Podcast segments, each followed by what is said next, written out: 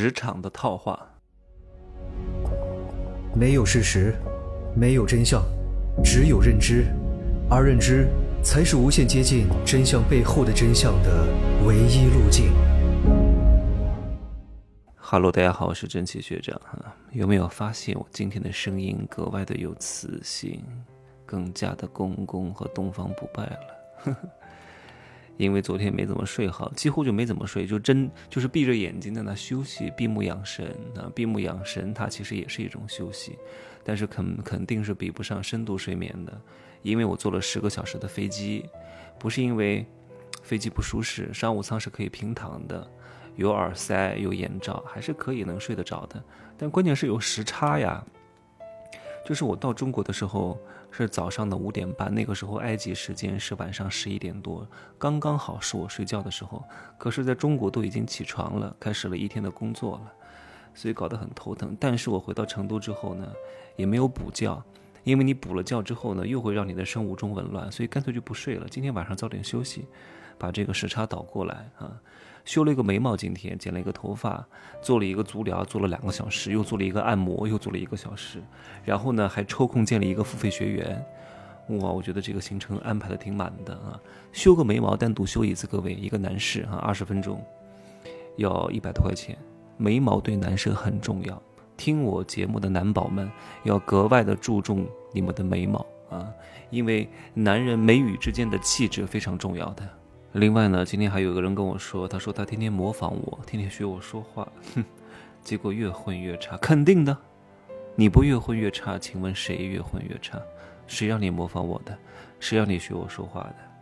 对吧？你还没有到我这样的段位，没有到我这样的体量，你就学我说话的方式，学我这么直接，而且我只是在节目当中比较直接，那是因为我在做一对多的传播，私下我是非常暖的。非常亲和的，非常能够体察到对方的情绪的。虽然我可能骨子里看不起他这个人啊，我本来就是有一点，有点 那个学艺术出身的，多多少少有一些风骨啊，有一些傲娇在里边。但是呢，比如说我们这次一块出去玩，我都是经常给大家服务的，帮大家切西瓜，帮大家拍照。对吧？表扬大家，然后有什么问题我去帮他们解决，帮他们翻译一下，解决这些问题。我不可能天天说你这个人真蠢，你这个人真笨，你这个人我就不搭理你，我就不喜欢你，我就不跟你说话。不会的，都在一块儿啊，融洽是非常关键的。不是因为他赚的比我少，他的层次比我低，我就对他颐指气使，都是要付出的，别人能够感受得到的。你看我前两天发了一个朋友圈，有一个女生啊。跟我相处了这么多天，我们一块去土耳其，一块去埃及。他之前对我不是很了解，那只是在朋友圈当中经常关注我，觉得特别欣赏我这样的人。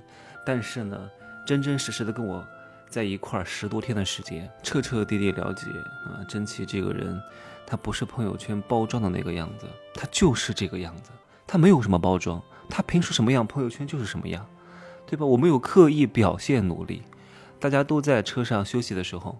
我们坐六个小时的什么中巴车啊？我大概每坐半个小时都会起来站十五分钟，站完十五分钟之后再回去坐着，然后坐完六个小时到酒店以后，很多人就已经很乏了。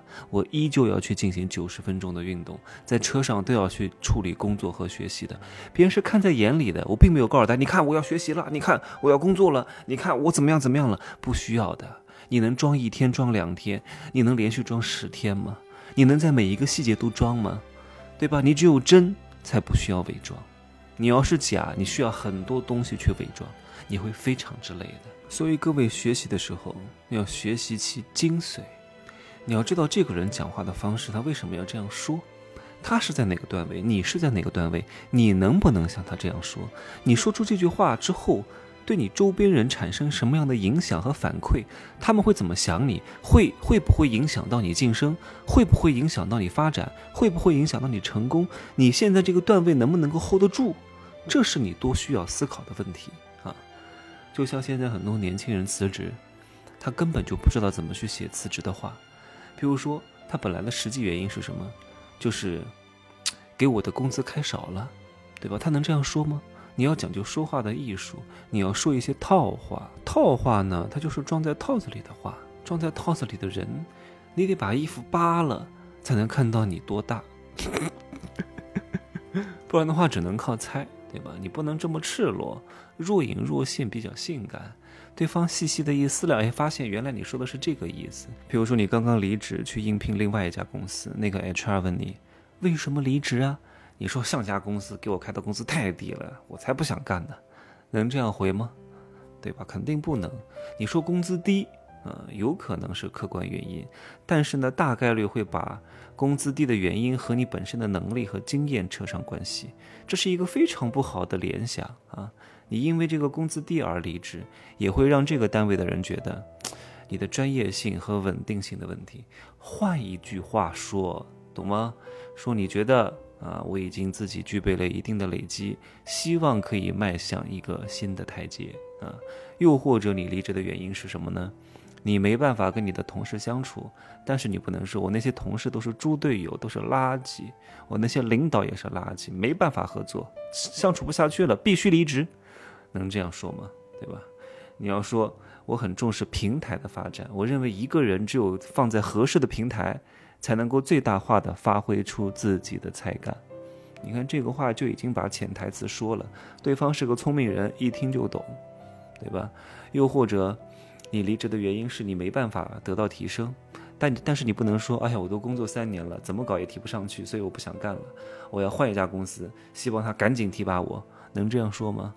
对吧？你要说，我认为呢，人不能够满足于现状，而应该积极进取。如果不能够适时的挑战自己，逼自己一把，怎么能够最大程度的挖掘出自己的潜力呢？明白吗？就是告诉这家公司的 HR 说，我是非常渴望挑战更高的职位的，我有这个潜力，我有这个能力，对吧？希望你能看见。例子还有很多，我就不再过多的赘述了啊，再讲两个。比如说你上一个工作太忙了，你不能说，哎，我那个工作太忙了，我干不动啊，所以我要找一个稍微清闲点的工作，能这样说吗？你是过来享福的吗？对吧？你要说，相比于低效重复的工作进度，你更加认同高效高质的工作模式。又比如说，上一家工作太闲了，你能说，哎呀，上家工作没什么事儿干，每天就是睁眼睁眼瞎啊，干完这个工作十分钟就搞定了，剩下的时间全部都在摸鱼，你能这样说吗？对吧？你要说我是一个不满足于现状的人，我认为年轻人呢不应该满足安乐的环境，应该随时具备这种努力和奋斗的觉悟。所以呢，我需要找到一个更加适合我的土壤去茁壮、成长和发展啊！多好听，对吧？讲明了上一家的原因，也捧了这家公司的臭脚。挺好的，HR 也不是什么多牛逼的人啊，也都喜欢听表扬的话，互动互动就行了。各位要始终记住，我让各位做真人，不是做一个口无遮拦的人，不是做一个说话不过脑子的人，是要做到一个外圆内方的人，是要借假修真的人。只有借假修真，你才能够真正的达到天人合一，明白吗？今儿不跟各位多说了，我要休息了，到时差，好吧？就这样讲，过两天去重庆看一个项目，大概待个两三天的时间。好久没去重庆了啊，拜拜。